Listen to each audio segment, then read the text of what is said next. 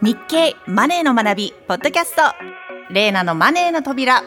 The Gate of Money 皆さんこんにちは。タレントのレーナです。この番組は誰もが知っておきたいお金周りのニュースや知識についてマネー初心者の私が日経のマネーの達人にじっくり解説してもらうというものです。今回解説してくれるのは日本経済新聞マネー報道グループの長岡義之さんです。長岡さんよろしくお願いします。よろしくお願いします。長岡さんといえばポイント活動ですが最近はどうですか？また増えましたか？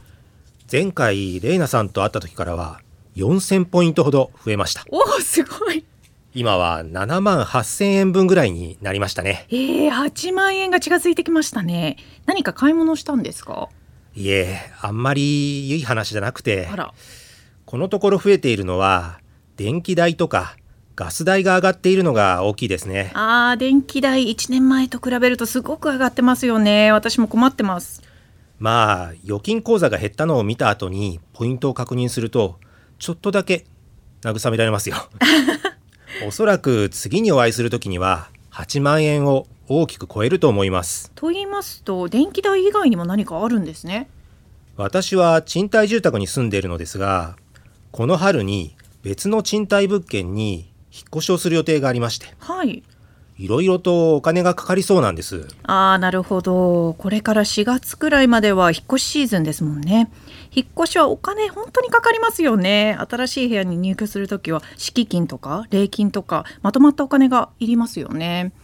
でもアメリカの場合は敷金はあっても、まあ、デポジットっていう形であるんですけど礼金とかあと仲介手数料がない場合が多いのであのオーナーとあの直接交渉するケースが多いのでちょっとこの初期費用の高さには私も日本に来た時はびっくりしましたね。そうですか。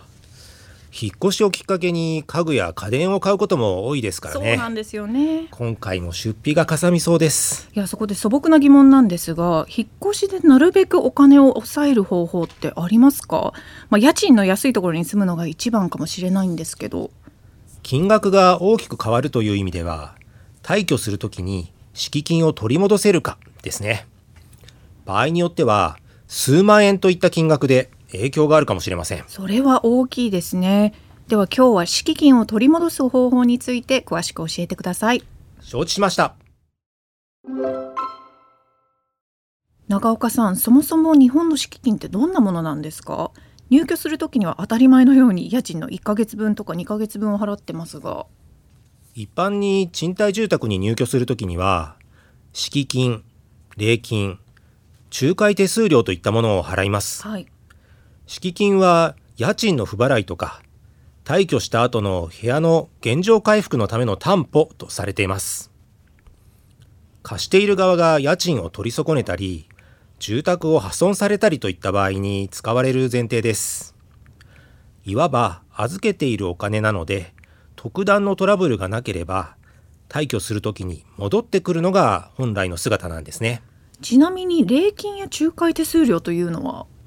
どちらも入居時に払う一時的な費用です。礼金は大家に文字通りお礼として払うもので、仲介手数料は不動産業者の取り分です。こちらは戻ってくることはありません。こうした費用を入居するときにまとめて払うので、引っ越しではお金がかかります。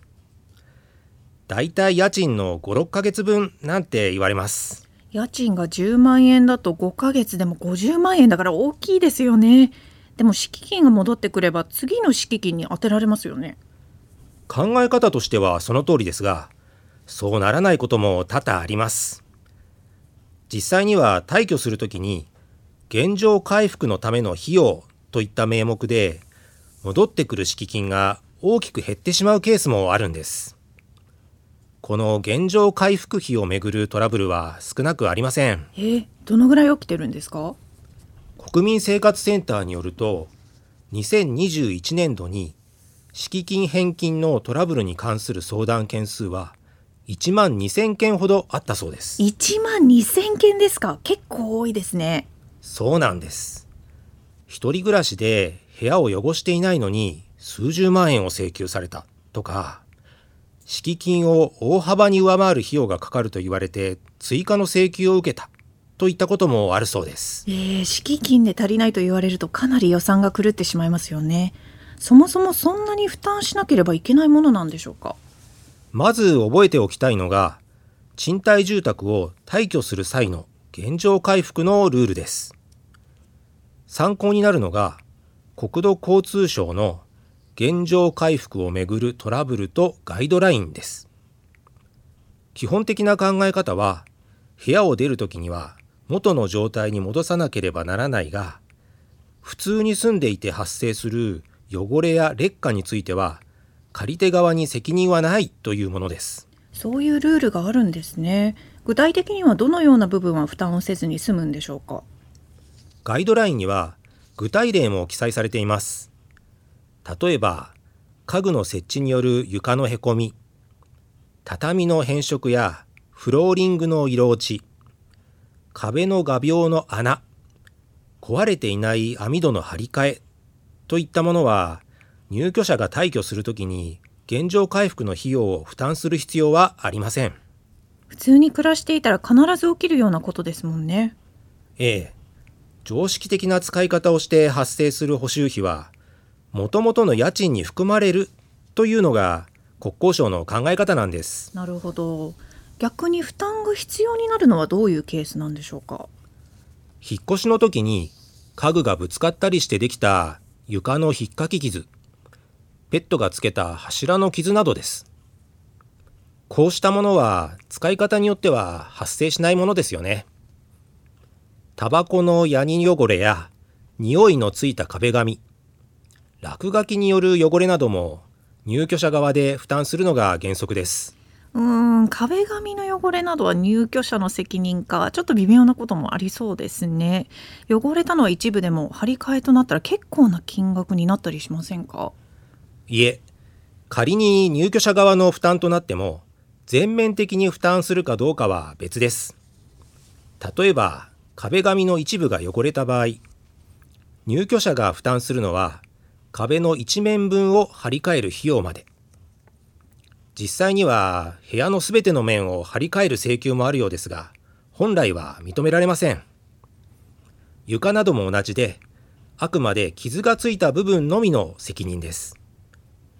経過年数や耐用年数も考慮されます。長く使っていたら壁紙の色が変わったり端っこがちょっと剥がれたりとかありますもんね。ええ。国交省のガイドラインでは壁紙は経過年数で価値が下がり6年経つと1円になると定められています。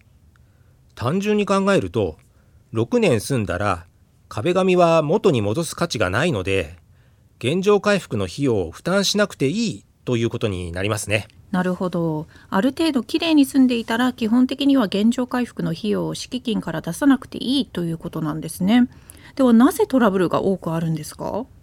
理由はいくつかありそうです。まず貸し手側が国交省のガイドラインを知らない。あとはあえて無視して請求をしてくるというケースです。また通常使用での損耗の程度を厳しく解釈して費用を請求することも多いようですね。貸し手側からするとなるべく入居者からお金を取れれば自分たちにとってはプラスですからね。ではそういう請求にはどのように対処したらいいんでしょうか？基本は相手の言いなりにならずきちんと交渉するということですね。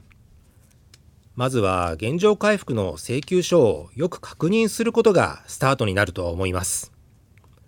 どの部分についてどういう処理にしているか。料金なども含めてよく確認してください。その内容がルールから逸脱していたり明らかに相場より高額だったりした場合には納得できないときちんと伝えてください。最初に国交省のガイドラインをもとにしているかというのを伝えると良いかもしれません。退去する時の立ち会いなども重要ですね。立ち会いですか。退去する部屋の鍵を返す時などに部屋の状態を貸し手側の人と一緒に確認する場合もあると思います。最近だとチェックリストがあってそれに対して汚れなど損耗の状態を確認するといったこともあります。その時に例えば壁紙の張り替えが必要だと言われても通常の損耗ならこれは本来借り手側が負担するものではない。と主張した方が良いと思います。一度そこでサインなどをしてしまうと後から覆すのは大変です。貸し手側は通常の損耗の範囲を狭く借り手側は広く考えるので評価が一致しないこともあると思います。平行線ということもありますよね。その場合はどうなるんですか？最終的には訴訟になります実際には少額訴訟など比較的手間や時間がかからない方法が使われるようです。困った時は法テラスや消費生活センターなど公的な相談窓口が対応してくれます。無料のことも多いのでまずは相談をしてみると良いと思います。トラブルになった際具体的にはどんな手順になるんですか？一つのやり方が最初に貸し手側に内容証明郵便を送るといったものです。相手があえてルールを無視しているような場合はそれで請求額を引き下げてくるというようなこともあるそうです。他にも確認すべきことってあるんですか？契約書に記載してある内容も確認した方がいいですね。契約書の中に退去時のハウスクリーニング代や鍵を交換する代金を借り手側が払うといったことが記載されていることがあります。これ自体は即座に問題とは言えないのですが金額が相場より大幅に高いといった場合は無効にできることもあります。なるべくトラブルにならない方法というのはないんでしょうか？一つは入居した時の記録だと思います。入居した時点で備え付けの設備が壊れかかっていたり壁や床に傷がついていたりといったことがありますよねそういう箇所は写真に撮ってできれば貸主に送るなどして初めの状態を記録しておいた方がいいと思います。私も自分が退去するときに不安定だった設備がよりひどくなっていて危うく負担させられそうになったことがあります。なるほど。入居時の証拠写真があれば後でトラブルになるのを避けられそうですね。入居するときには契約書もよく確認した方が良いと思います最近はハウスクリーニングの費用を負担すると書かれていることが多いのですが稀に料金が非常に高い場合などもあるそうです。その時に国土交通省のガイドラインに沿ってやってくれますよねなどと言っておくといいかもしれません。相手をあらかじめ牽制しておくというわけですね。確かに高額の請求をする人たちには効果的かもしれません。長岡さんもそうしてるんですか？私は学生時代から7回引っ越しをしているのですが、はい、だいたい2回に1回は現状回復費用で揉めてる印象ですね。えー、そんなにですか？どうも敷金は先に払ってるせいか少しぐらい引かれても文句を言われないだろうと思われてる節があるんですよね。なるほど。なので自分がちょっと悪い人になって交渉するぐらいでちょうどいいような気がしています。でも交渉するのも疲れますよねそうなんです。もちろん納得がいかない場合はとことん戦った方がいいと思います。特に金額が大きい場合はそうです。一方で少ない金額で交渉が長引くと時間の無駄ということもあります。実は私が直前にした引っ越しでは立ち会いで確認した以外の現状回復費を請求してくるなど相手がかなり悪質でした、えー、大半は押し返したのですが最終的には少し譲歩しました。交渉を決着させないとお金が戻ってこなかったからです。うんなるほど。その辺のさじ加減が難しいですね。ええ。泣き寝入りをする必要はないと思いますが1円も払わずに済ませようとか自分に対するハードルを上げないのも精神的には重要かもしれません引っ越しの前後は何かと忙しいですからね。そうですね。今日は引っ越しのお金を抑えるために敷金を取り戻す方法を学びました。私も次の引っ越しでは揉めないように最初から気をつけたいと思います。続いてのコーナーはレイナの American Money Life このコーナーでは私のアメリカ在住経験をもとに日米のカルチャーやライフスタイルの違いを毎回一つ取り上げて紹介していきます。今回のテーマは風邪をひいたらどうする？日米比較です。レイナさん。はい。昔アメリカのドラマで高熱を出した人が氷の入ったバスタブに入っていたのですが、はい。よくある治療法なんでしょうか？あれ珍しいですか？あとアメリカでは風邪をひいた子供にすりおろしたリンゴを食べさせたりするんでしょうか。食べますけど。日本と一緒なんですね。すりおろしたリンゴはえーっとそんなわ私の周りではあんまりいなかったですけどあのバスタブは本当にそうですねあのバスタブの中に氷と、まあ、アイスウォーターという氷と水を入れて もうその中に使ってるみたいな感じの状態かもしくはコールドシャワーって言ってもうひたすら冷水を浴びるとかこれ熱出た時なんですけど。辛くないですか？辛いですね。なんでなんでしょうね。多分科学的根拠はないような気もしなくはない。直接冷やしてるんですね。冷やしてる感じ。もう暑いじゃないですか熱出た時あって。ー日本はどっちかというとなんだろう頭は冷やして布団かぶって汗かきましょうみたいな。さらに温めるんですよね。私もええ。これ日本の何のドラマかな？で見て衝撃でした 私としては。逆に。あ熱くないのかなって思って。ああ ちょっと違いますね。違いますね。他にも何かありますかね？えリンゴみたいに何か皆さん食べるようなものってあったりするんですか？これはもう本当にあるあるなんですけどあのチキンヌードルスープって言ってもう結構さっぱりしたあっさりしたチキンベースのスープを作って飲む人が多いですし最近だともう市販でいろんな種類のチキンヌードルスープが売ってるんですよねスーパーで。なので私は大学生の時とか風邪ひいた時はもうそれもう大量に購入してひたすらそれ食べて今でも風邪ひいたらそれ食べたくなりますね。はあそうなんですか日本だとあとはみかん食べましょうとかあと昔は卵酒って言って卵日本酒に卵を入れて飲むっていうのが生卵ですか？生卵え？ーだと思うんですが私飲んだことないんですけど昭和の頃はよくこうネタとしてえー。あったかなでもお酒を飲むっていうのはあの昔はよくあったようですね。アメリカでもあの子供にちょっとブランデーをちょっと飲ませるとかウイスキー飲ませるとかなんかそんな感覚なんですかね。でも生卵はすごいなって思いますけど。美味しそうな感じが個人的にあまりしないんしないでけどですすね。えー、なるほどあと食べ物で言うとあのソルティンクラッカーって聞いたことあります？いやないです。なんかアメリカだと結構どのスーパーどのコンビニ行ってもあるようなクラッカーなんですけどすごく乾いていて食べるともうとにかく喉が渇くんですよね、なのでそれをもう食べて水を大量に飲むっていうのも結構よくあるはい、風邪対策といいますか。風邪ひいた時にちょっと良くなるためにちゃんと水分を取るためにクラッカーを食べる人は多いですねへえそうですか。あとはゲータレードとか。え誰とはい。日本だとあれですよね。ポカリセット。ありますね。ポカリセット。私も子供の時に近所のおばちゃんに「あの風邪ひいてるのじゃあこれ飲みなよ」って言われて飲んだのが初めてのポカリセットでしたあそうなんですか。思い出深い。アメリカ人もそんな感じ。であの病院あんまり行く人人が少ないというか、まあ、高いんで医療がアメリカの場合。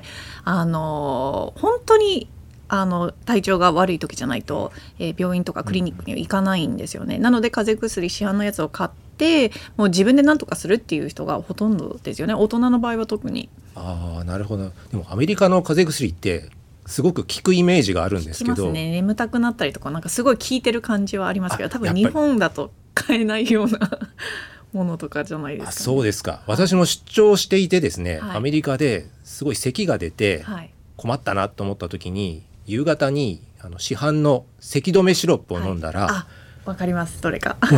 飲んだすぐそばからもう収まってくる感じがあって、その10分後にものすごい睡魔が襲ってきて、はいでもう12時間ぐらい寝てたっていうんなか紫色のやつですか？もしかしたら。もう赤色のやつですか？あそうです。紫のやつですね。紫そう、はい。眠くなるんですよあれ。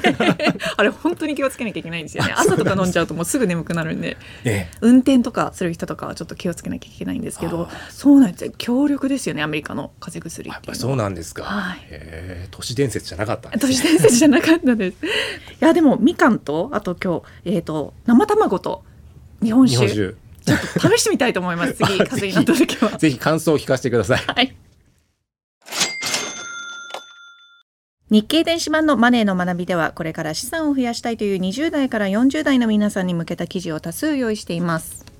最後に私たちが作っている紙面の特集もご紹介します2月11日付日本経済新聞長官マネーの学び面のトップストーリーは共働き世帯の NISA 活用術日経ベリタス。2月12日号の関東特集は債券投資復活へ。日経マネー3月号の特集は高配当株優待株で勝つです。紙媒体も合わせてよろしくお願いします。長岡さんありがとうございました。こちらこそありがとうございました。ではレイナのマネーの扉次回もお楽しみに